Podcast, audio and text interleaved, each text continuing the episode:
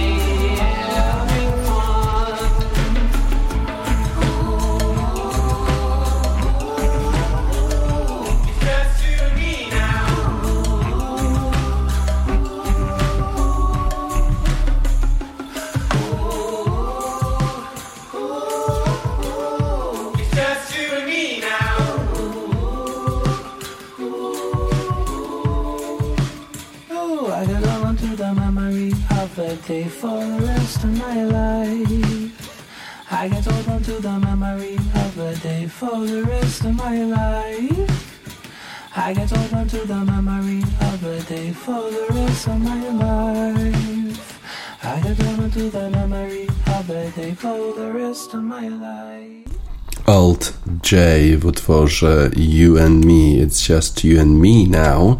Tak śpiewa lider zespołu Old J. I rzeczywiście tak wyglądało. Wyglądało na to, że nowy ofensywny koordynator Brian Johnson rywalizował z Brianem Floresem, nowym defensywnym koordynatorem zespołu Minnesota Vikings we wczorajszym meczu, albo meczu, który się skończył dzisiaj nad ranem Thursday Night Football Philadelphia Eagles podejmowali Minnesota Vikings i wygrali w tym e, spotkaniu 34 do 28, czyli właściwie mieliśmy powtórkę z zeszłego sezonu, kiedy to również Philadelphia Eagles wygrała. No ale tym razem e, to nie był taki łatwy mecz dla Philadelphia Eagles. Właśnie musiał Brian Johnson, ofensywny koordynator zespołu Philadelphia Eagles, zmienić swoje podejście. Najpierw wydawało się, że próbuje wygrać ten mecz przez to, że Jalen Hurts rozgrywający zespołu Philadelphia Eagles będzie rzucał piłką do swoich skrzydłowych. Potem się okazało, że Minnesota Vikings i defensywa tego zespołu, Brian Flores przygotował tę defensywę w ten sposób, że właściwie rzucali wszystko na Jalena Hurtsa i w związku z tym nie za dużo miał czasu rozgrywający Philadelphia Eagles. No i wtedy to właśnie Brian Johnson zdecydował się, że będzie po prostu grał y, biegając z piłką, mimo tego, że brakowało y, tych najlepszych w sumie y, zawodników. Nie było Kenneta Gainwella, ale okazało się, że udaje się biegać z piłką, że przynajmniej ta zmiana podejścia ma trochę większy wpływ na defensywę zespołu Minnesota i w ten sposób chyba Philadelphia Eagles wygrała to spotkanie spotkanie. Y, jeżeli chodzi o Minnesota Vikings, to największe problemy tego zespołu to są y, przechwyty y, czy upuszczenia piłki. Już w pierwszym spotkaniu, kiedy to Minnesota Vikings wydawało się, że wygrają spokojnie z Tampa Bay Buccaneers, mieli piłkę na 13 yardzie, 23 sekundy do końca pierwszej połowy. Mecz był wyrównany 10 do 10, no i wtedy to właśnie upuścili piłkę. Wtedy to właśnie z, zdobyli piłkę zawodnicy Tampa Bay Buccaneers. Tym razem również, e, również problem, bo zespół Minnesota Vikings również miał szansę, żeby wyjść na prowadzenie. Podanie Kirka Cousinsa do Justina e, Jeffersona. Ten upuścił piłkę tak nieszczęśliwie na pierwszym yardzie przy strefie touchdownu zespołu Philadelphia Eagles, że piłka jeszcze przetoczyła się w strefę touchdownu, a to oznacza tak zwany touchback, czyli nie tylko piłka dla zespołu przeciwnego, ale również piłka na 20 20 yardzie. No i w związku z tym jeszcze 34 sekundy do końca pierwszej połowy Eagles jeszcze e, udało im się zdobyć field goala. Jake Elliott trafił z 61 yardów i zamiast prowadzenia czterema punktami dla Minnesota Vikings, to okazało się, że Philadelphia Eagles e, schodzili e, z, z, z boiska po pierwszej połowie prowadząc sześcioma punktami. Dwa tygodnie z rzędu Minnesota Vikings popełnia te same błędy, popełnia krytyczne błędy w kluczowych momentach no i w ten sposób przegrywa swoje spotkania. Jalen Hurts, rozgrywający zespołu Philadelphia Eagles, w tym meczu był nieco lepszy niż w meczu przeciwko New England Patriots, ale w dalszym ciągu jest sporo do poprawy w jego grze. W, pierwszej, w pierwszym meczu, kiedy to grał Jalen Hurts przeciwko New England Patriots, właściwie nie mówiono o tym, że to jest jakiś wielki problem. Wydawało się, że cztery dni później naprawi te swoje błędy, ale właściwie oprócz tego podania do Devonta Smitha, 54 yardy e, w piątej zagrywce tego meczu, to właściwie e, nie za dużo e, Hertz pokazał. No i wtedy właśnie ofensywny koordynator zespołu Philadelphia Eagles zdecydował, że będzie zespół z Filadelfii grać po ziemi. Bardzo słabo wygląda współpraca w tej chwili Jelena Hurtsa i gwiazdora zespołu Philadelphia Eagles AJ Browna. Właściwie trudno znaleźć jakiekolwiek podania, o których można by było cokolwiek pozytywnego E, powiedzieć, e, jeżeli chodzi o podania Jalena Hurtsa do AJ Browna. Jeżeli chodzi o Minnesota Vikings z kolei, no to te krytyczne błędy e, mają w tym sezonie już e, chyba pięć, tak, pięć razy upuszczają piłkę, tracą tę piłkę i to jest najgorszy wynik od jakiegoś czasu, e, bo w 2003 roku St. Louis Rams przez dwa pierwsze spotkania mieli sześć takich strat piłki przez to, że upuszczali piłkę i przeciwnik zdobywał posiadanie tej piłki i to jest rzeczywiście coś, co powinno martwić zespół e, Minnesota Vikings. Ofensywa prowadzona przez e, Kirka Cousinsa miała być siłą tego zespołu. To tylko defensywę trzeba było podobno wzmocnić w tym sezonie, żeby zespół Minnesota zaczął naprawdę grać na bardzo wysokim poziomie, a okazuje się, że ta ofensywna linia e, zespołu e, Minnesota Vikings z Garethem Bradburym, Edem Ingramem e, jest jakoś problematyczna. Nie za bardzo jest w stanie obronić Kirka Cousinsa przed atakami defensywy zespołu przeciwnego no i też skrzydłowi jakoś nie za bardzo pilnują piłki. Ta strata Jeffersona jest tego przykładem. Jeżeli chodzi o defensywę Eagles, zawsze mówiliśmy o tym, że jest to defensywa na jak, jak, jak najwyższym poziomie, ale okazuje się, że e, po tych bokach obrony tam są jednak e, problemy. James Bradbury i e, Reed Blankenship nie grali w tym spotkaniu, a cornerback Avonte Maddox niestety doznał kontuzji w czasie tego spotkania i w związku z tym Eagles musieli polegać na takich zawodnikach jak Marco, Mario Gudžić i Josh Job i Terrell Edmonds. No i ci zawodnicy chyba nie są przyzwyczajeni do odgrywania tak wielkiej roli w spotkaniu. To było widać i przez to trochę cierpieli zawodnicy w obronie zespołu Philadelphia Eagles. Udało się wygrać to spotkanie, ale nieznacznie, sześcioma punktami tylko, bo Minnesota Vikings już pod koniec tego spotkania zaczęli właśnie atakować tych secondary, tych właśnie zawodników z tyłu obrony zespołu Philadelphia Eagles i mieli trochę tych sukcesów. Jordan Addison miał 62 yardy, otrzymał podanie na 62 yardy i właśnie zdobył touchdown, który spowodował, że Minnesota już miała szansę dogonić zespół Philadelphia Eagles. Philadelphia Eagles wygrała z Minnesota Vikings, była faworytem tego spotkania. Vikings już mają problemy, bo dwa spotkania i dwie, dwie przegrane, a w tym sezonie grają naprawdę z trudnymi przeciwnikami, więc nie będzie łatwiej. Muszą coś zrobić, coś zmienić, na pewno poprawić ofensywę, na pewno poprawić też działanie swoich e, skrzydłowych w ofensywie i Kirka Cousinsa, żeby e, ta linia ofensywna broniła tego od rozgrywającego, bo jeżeli nie, to w dalszym ciągu będzie on atakowany przez obrony e, zespołów przeciwnych. Jeżeli chodzi o Philadelphia Eagles, tam też jest sporo do poprawy i to nie tylko w ofensywie. Jalen Hurts musi trochę lepiej podawać, trochę celniej podawać do swoich skrzydłowych, w szczególności do AJ Browna, ale w defensywie teraz okazuje się również Philadelphia ma problemy, w szczególności na pozycji e, cornerbacków. Zobaczymy, jak dalej będzie przebiegał ten sezon dla obu zespołów. Na razie to Philadelphia e, wygrywa. E, udało się ofensywnemu, ofensywnemu koordynatorowi jednak wygrać tę rywalizację z Brianem Floresem. Po prostu udało się taką ławą wygrać to spotkanie. Big Thief Simulation Swarm.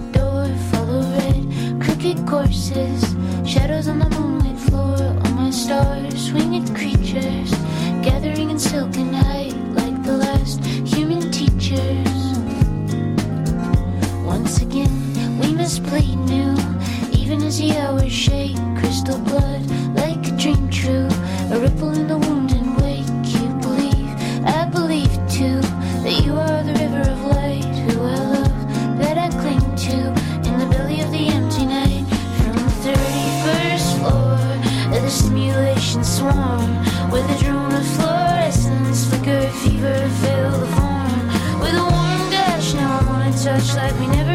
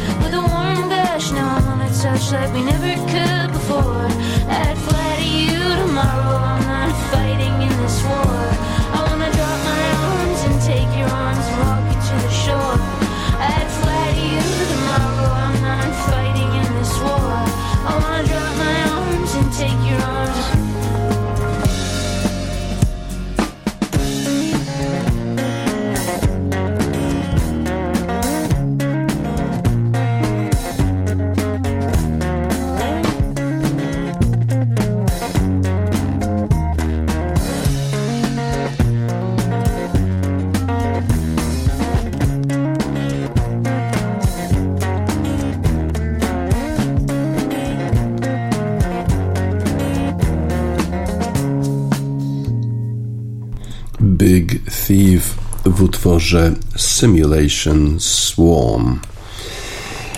Reprezentacja e, Polski pokonała Słowenię 3 do 1, 23 do 25, 25 do 21, 25 do 20, 25 do 21. W siatkarskim półfinale Mistrzostw Europy Polacy po słabszym pierwszym secie, w którym popełnili aż 12 błędów własnym, własnych, weszli na odpowiedni poziom. W wysokiej dyspozycji był zwłaszcza Wilfredo Leon, zdobywca 26 punktów.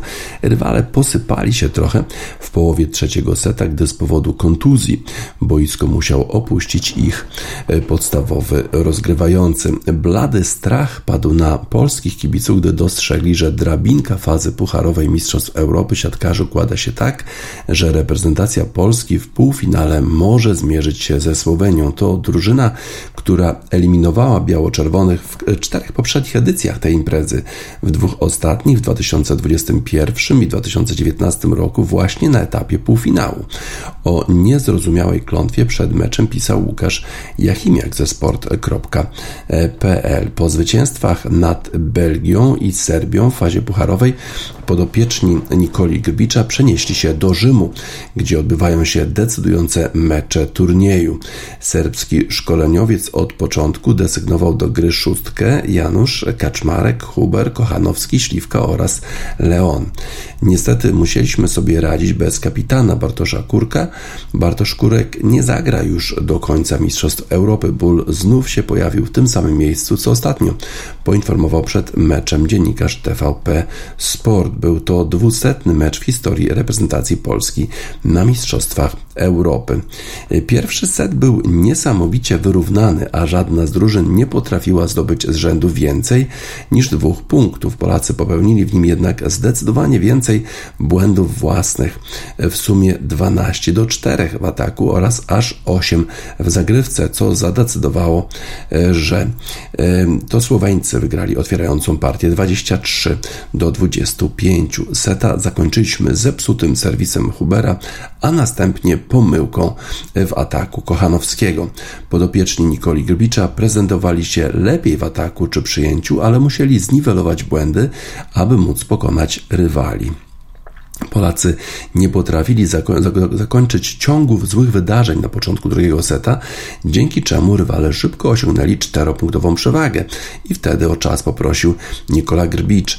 Kilka podpowiedzi od szkoleniowca, a może po prostu uspokojenie nerwów pozwoliły nam wejść na wyższy poziom. Skuteczne serwisy Leona, które bezpośrednio przyniosły dwa punkty oraz blok Hubera zniwelowały straty. Dalsza dobra gra Polaków dała im prowadzenie 12 do 9 i zmusiła do wzięcia przerwy trenera rywali. To był czas Wilfredo Leona, który kończył akcję nawet na potrójnym y, bloku. Pomagało mu w tym bardzo dobre rozegranie Marcina Janusza.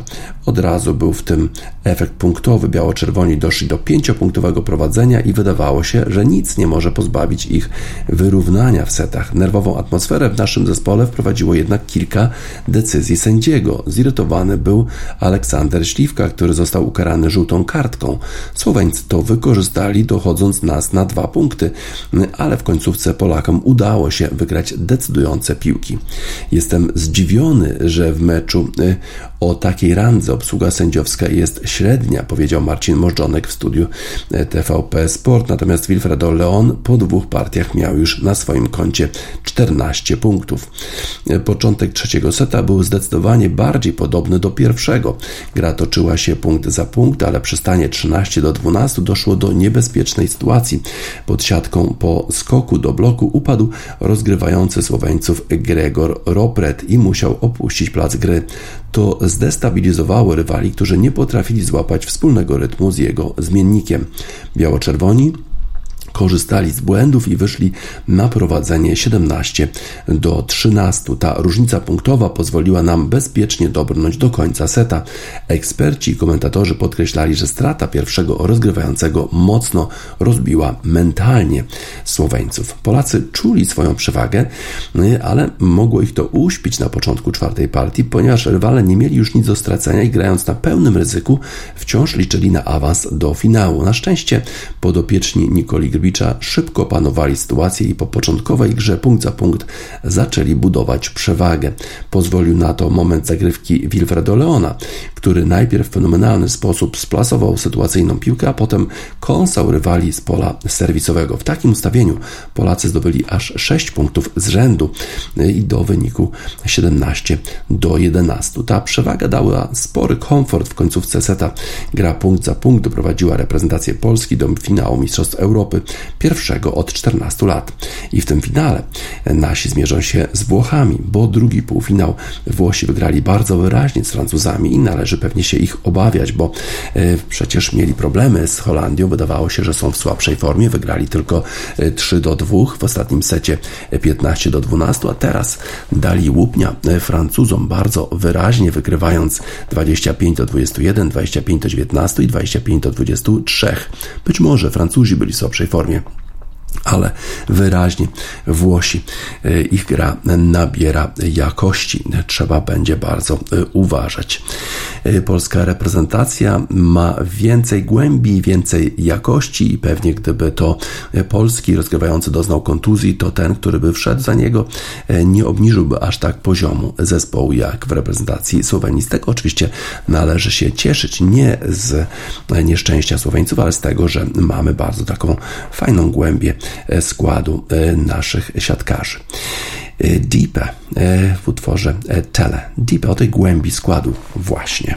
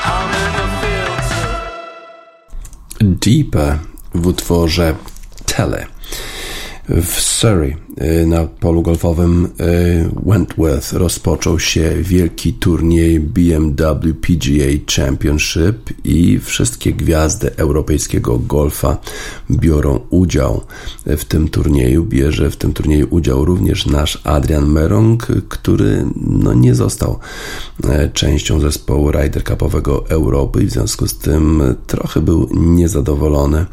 Na pewno to taka ciężka piłka do przełknięcia, ale Adrian Merong wczoraj spisał się bardzo dobrze, chociaż mógł zagrać jeszcze lepiej. Już był na drugim miejscu w pewnym momencie, e, ale na 17 dołku posłał piłkę w krzaki. No i niestety zakończył ten e, par 5, ten dołek par 5 na plus 2.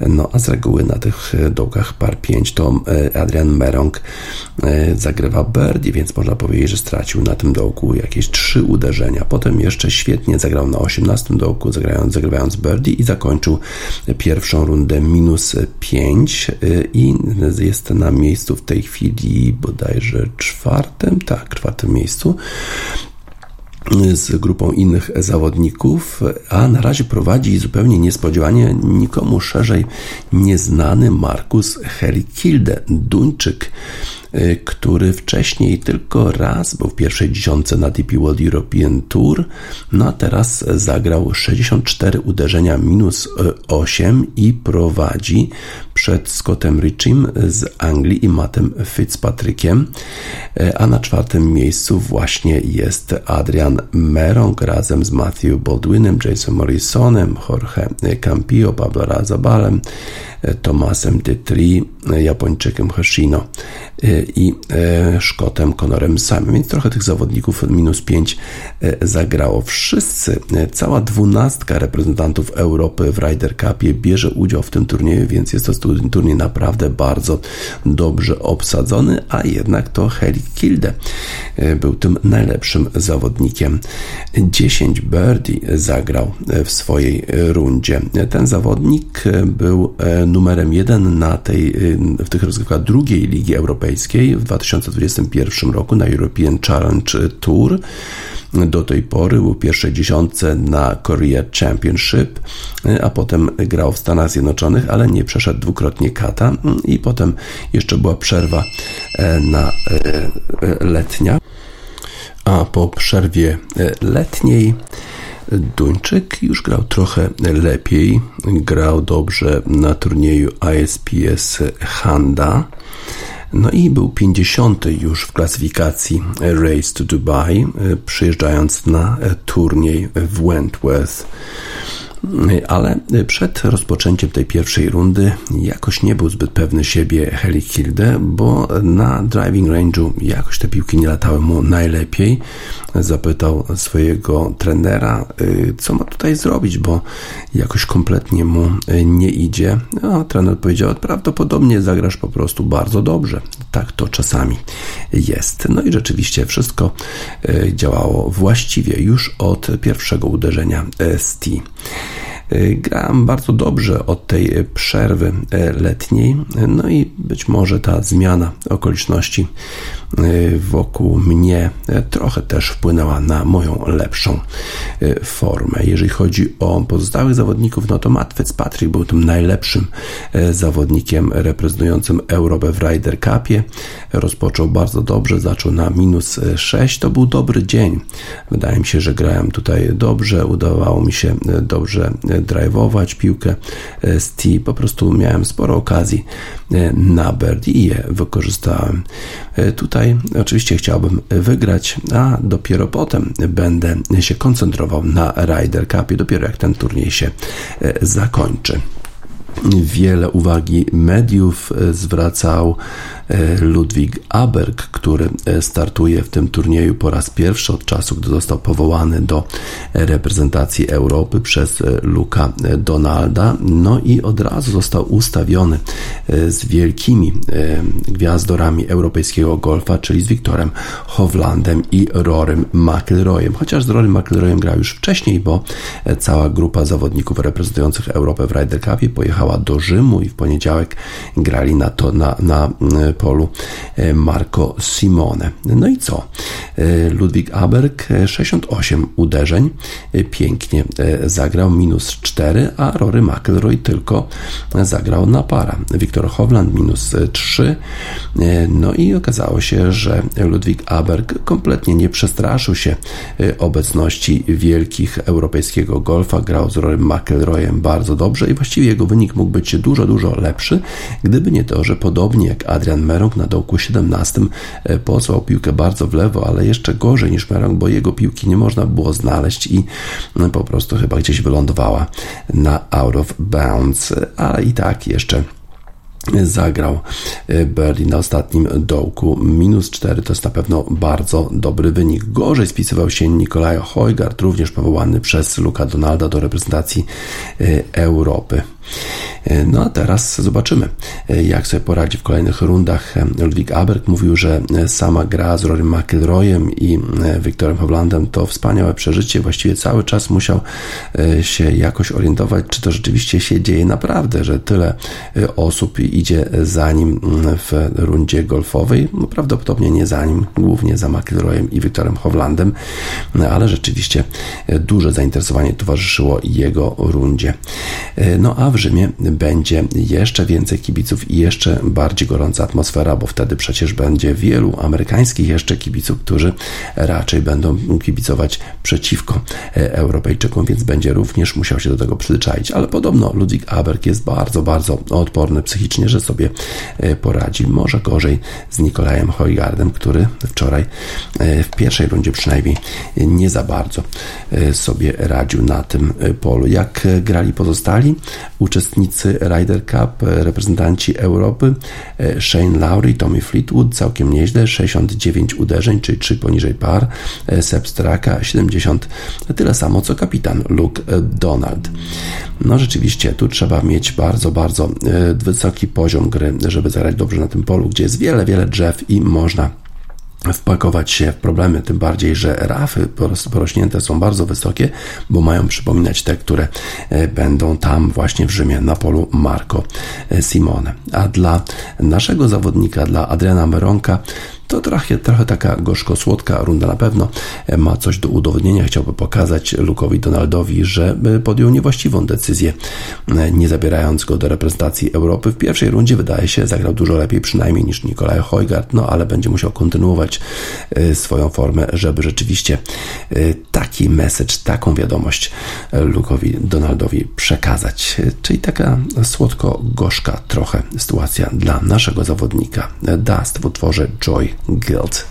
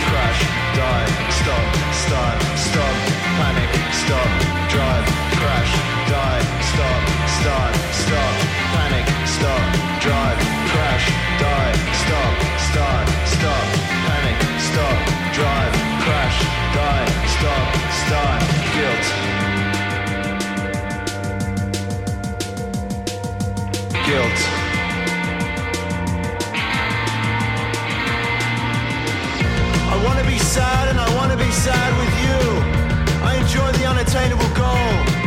I take someone I love to the Andes just so I wouldn't have to explain it to them. We could experience it together. The greater that made itself. And what could I do with anyone if I couldn't protect myself? And there's reasons why I can't tell you everything. It stems from parts of myself. And you should listen to the silence. Listen to your silence. I'll go on, I'll give it a go. Pass me that silly book. I wish this road would last forever. I turn the headlights off so I can't see the double lines. I'm driving forever. I'm fogging up the windows.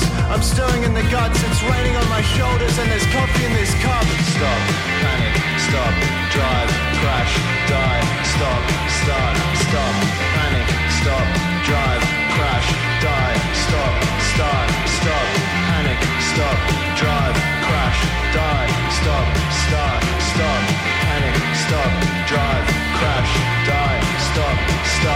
Guilt.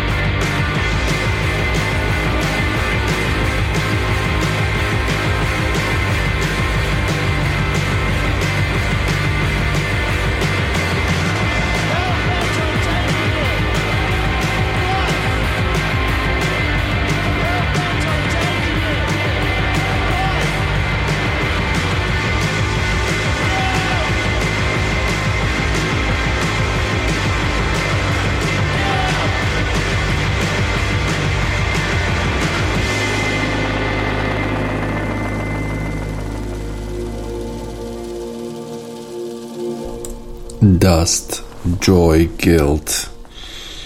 To był bardzo trudny etap, górski etap, 18 etap Vuelta a Espania. No i Evan Opel, Remco Evan wygrał ten etap, ale Remco Evan Opel nie ma już szans na wygranie klasyfikacji generalnej, ponieważ piątek w 13 etapie stracił aż 27 minut do liderów. Co prawda nadrobił 16 z tych 27 minut w następny dzień, no ale w dalszym ciągu miał sporą stratę do prowadzących zawodników reprezentujących zespół Jumbo Visma. To już trzecie zwycięstwo etapowe Remco Evenepoela w tegorocznej Vuelta a Espania. Wykonał on taki atak solo pod koniec tego etapu. Na pierwszym podjeździe na Puerto de la Cruz de Linares w tym 179-kilometrowym etapie odjechał od peletonu, odjechał od wszystkich, od tej ucieczki i zakończył wyścig na pierwszym miejscu. A peleton przyjechał 10 minut za Evanopelem, a w peletonie był zarówno Sepp jak i Jonas Vingegaard i Primoz Roglic.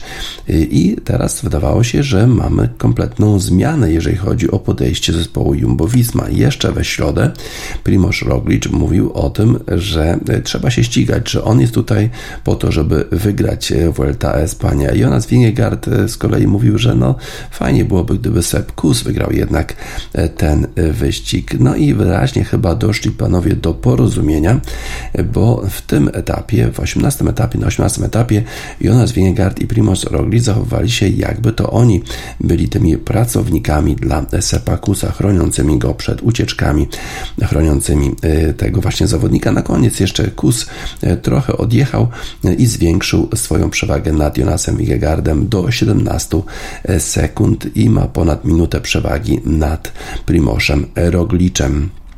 Teraz do końca Vuelta Espania pozostał jeszcze taki płaski etap. Dzisiaj i trochę trudniejszy etap w sobotę, no ale Sepkus jest w tej chwili już faworytem do wygrania całego wyścigu.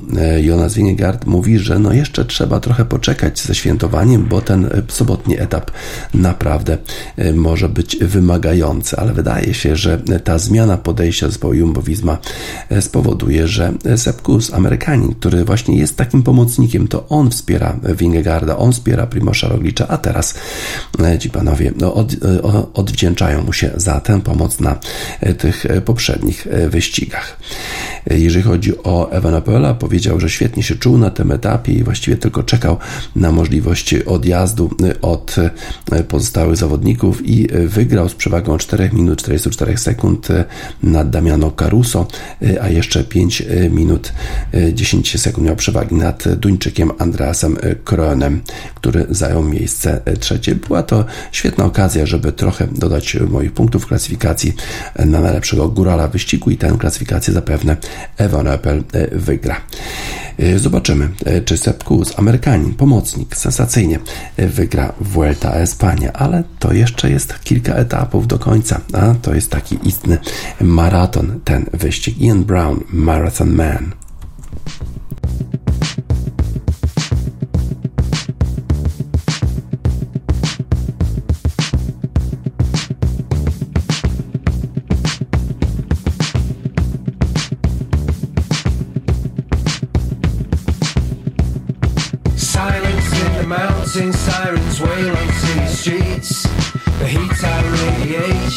Melt away all icy sheets. 100 million years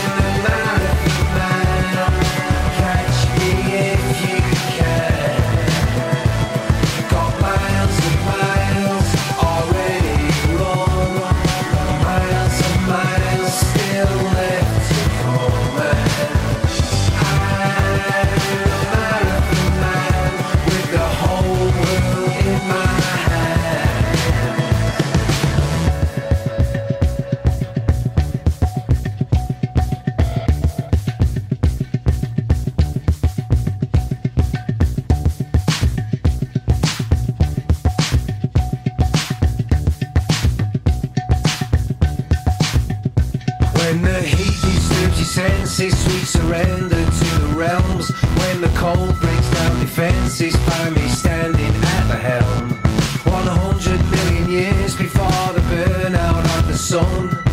Dreams to be fulfilled. Life still yet to come. If to fail is your fate, and to succeed is destiny.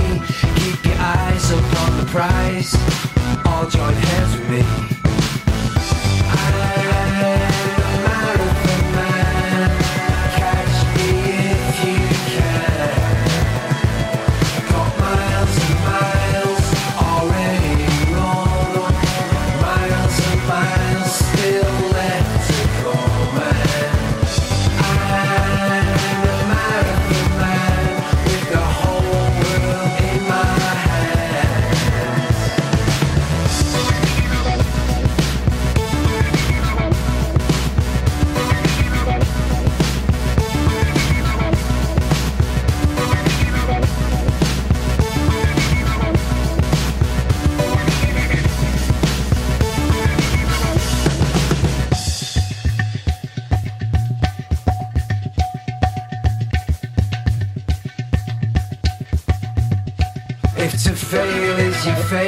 to succeed is destiny.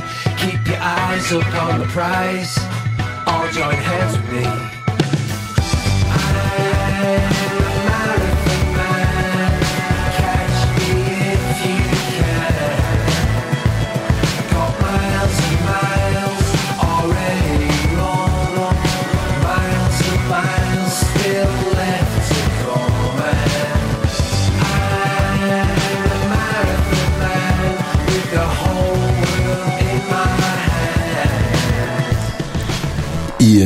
Brown w utworze Marathon Man. Klasa polskich piłkarzy to szkodliwy mit, tak zatytułował wywiad z Dariuszem Dziekanowskim Dariusz Wołowskim w dzisiejszym papierowym wydaniu Gazety Wyborczej. Zacznijmy od głośnego wywiadu z Robertem Lewandowskim tuż przed zgrupowaniem kadry przed meczami z Wyspami Owczymi i Albanią. Czy kapitan drużyny powinien mówić o niemoralnej propozycji premiera Morawieckiego, libacjach działaczy PZPN i braku charakteru młodych piłkarzy kadry? Czy to był odpowiedni czas na tak mocne słowa? Dariusz Dziekanowski. Te problemy powinny być omówione i załatwione wcześniej. Zgadzam się, że propozycja premiera, by dać piłkarzom 30 milionów złotych premii z publicznych pieniędzy za awans grupy na mundialu w Katarze była niemoralna. Wszystkie premie drużyna powinna dostawać z PZPN. Tymczasem premier przybywa na zgrupowanie kadry przed mistrzostwami, obiecuje kasę z budżetu, a prezes PZPN Cezary Kulesza udaje, że o niczym nie wie. Potem sprawa trafia do mediów, wybucha skandal, dzieli drużynę i przez kolejne miesiące zatruwa atmosferę w szatni, bo nikt nie chce sobie pobrudzić rąk. Problemy są wszędzie, tylko inni potrafią je rozwiązywać, my nie umiemy. Kapitan drużyny narodowej skarży się na alkoholowe libacje urządzane przez działaczy PZPN. Kuriozum? W czasach, gdy byłem asystentem Leo Benhakera w reprezentacji Polski, domagaliśmy się, by podczas meczów wyjazdowych działacze PZPN nie mieszkali w tym samym hotelu co piłkarze. Nasza prośba została spełniona po trzeciej czy czwartej interwencji. Nawet jeśli działacze zachowują się poprawnie, rozpraszają piłkarzy e, rozmowami, prośbami o wspólne zdjęcia, drużyna czuje dyskomfort. Jest on jeszcze większy, gdy działacze zaczynają przekraczać granice. Oskarżanie młodszych kolegów z kadry o brak charakteru też było uzasadnione? Lewandowski od lat jest twarzą drużyny i odpowiada za nią. Wielokrotnie ratował wynik na boisku, a kiedy się nie udawało, był pierwszym winnym. Przyzwyczailiśmy się do tego. Lewandowski to Lewandowski. On może być już tym zmęczony. Zapewne chciał zmobilizować młodych graczy wchodzących do kadry, by nie chowali się za jego plecami. Tak odebrałem jego słowa. Dziś, po porażce w Tiranie, gdy w eliminacjach Euro 2024 drużyna narodowa stoi nad przepaścią, są tacy, którzy domagają się usunięcia go z kadry. Wyrzucić Lewandowskiego to nośne hasło, które zrobi furorę w mediach i internecie, tylko czy ma jakikolwiek sens?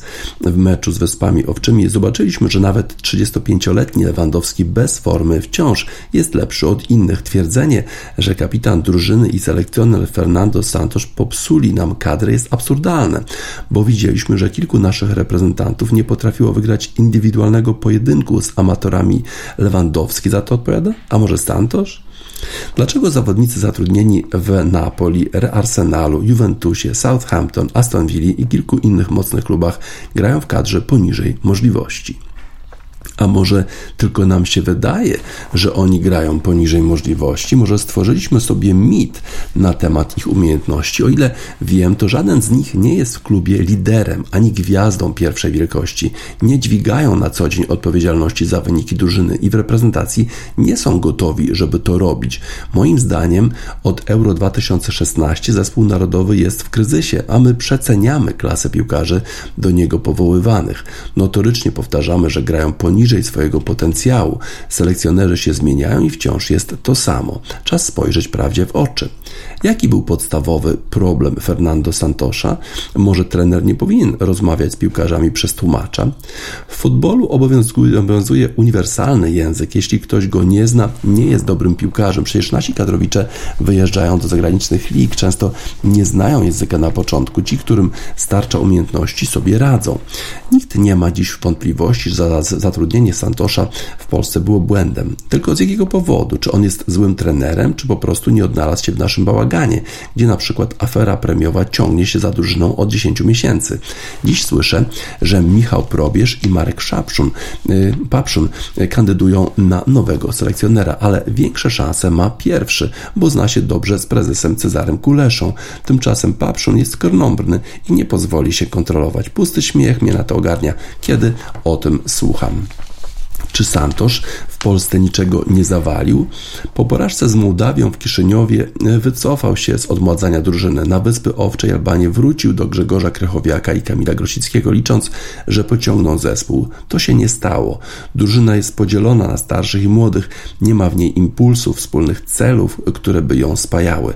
Młodsi gracze nie potrafią udźwignąć presji. Te 60 tysięcy ludzi, którzy patrzą na nich z trybun Stadionu Narodowego, wciąż ich peszy, zamiast motywować. Choćbyśmy zatrudnili Pepa Guardiola, on też mógłby sobie nie dać rady w tym naszym bałaganie. Jaka jest droga do wyjścia z kryzysu? Czy reprezentacja Polski jest rzeczywiście aż tak słaba, by przegrywać eliminację z Czechami, Albanią i Mołdawią? Jeśli będziemy się upierali, że to Lewandowski z Santoszem popsuli nam drużynę narodową, z kryzysu nie wyjdziemy nigdy. Jest to najbardziej absurdalna diagnoza, jaką można sobie wyobrazić. Powinniśmy urealnić teorię, że mamy tak dobrych piłkarzy w wielkich klubach, z których można zbudować znakomitą drużynę. Nie. Piłkarzy mamy przeciętnych, a Lewandowski wciąż jest w kadrze najlepszy. Nie może jednak całej odpowiedzialności brać na siebie. Zespół powinien być przygotowany do meczu pod względem mentalnym i taktycznym. Wtedy wygranie z Albanią i Mołdawią będzie w jego zasięgu. Przestańmy bujać w obłokach, wybrzydzać na Lewandowskiego i Santosza, bo to brzmi efektownie, ale niewiele wspólnego ma z rzeczywistością. Tyle e, Dariusz Dziekanowski.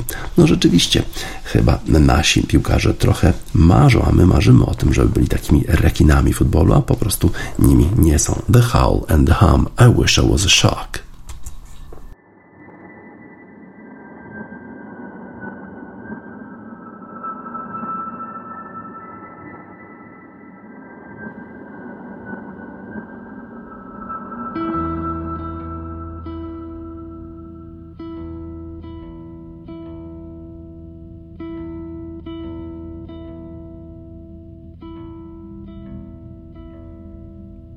Wish I was a shark, so I'd never know what it would feel like to stop, knowing there was motion once before.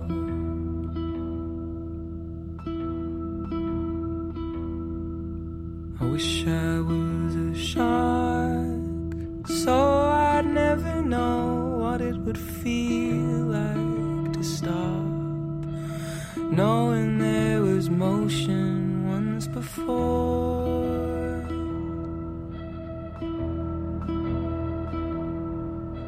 Oh,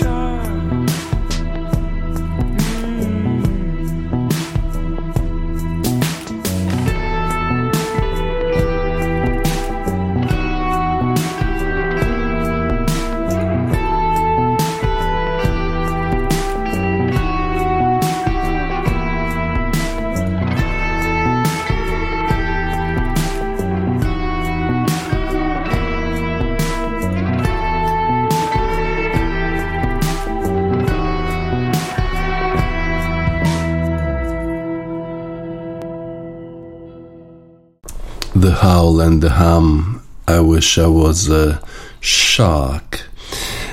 Zespół francuski, który podobno jest najlepszym zespołem francuskim w rugby w tym wieku, wygrał z Nową Zelandią na e, inaugurację Mistrzostw Świata, które to mistrzostwa rozgrywane są we Francji właśnie i wydawało się, że teraz to już będzie spacerek, przejście przez fazę grupową. Nic bardziej mylnego. Okazało się, że wczoraj w meczu z Urugwajem Francja miała ogromne problemy i nie zdobyła nawet punktu e, bonusowego, bo punkt bonusowy daje się wtedy, kiedy e, zdobywa się cztery przyłożenia, a Francuzom to się nie udało. W pewnym momencie Francuzi prowadzili tylko 13 do 12 z Urugwajem. Zespół urugwajski był bardzo zmotywowany, grał pięknie pięknie grał, fantastycznie walczył do końca i do końca starał się zdobywać przyłożenia. A Francuzi e, mieli bardzo, bardzo nerwowy czas na boisku, na wspaniałym stadionie e, w Lille. No i chciałoby się pewnie e, przekląć od czasu do czasu. Tak to szło źle. Francuzom szło jak po grudzie. W końcu jednak wygrali 27 do 12. Ale zakląć to pewnie sobie mogli.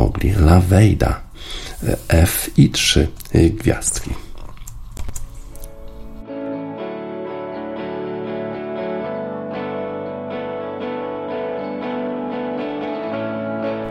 Lavejda w utworze F i trzy gwiazdki na zakończenie wiadomości sportowych w Radiosport na radiosport.online 15 września 2023 roku. DJ Spaca żegna Państwa i życzy miłego weekendu.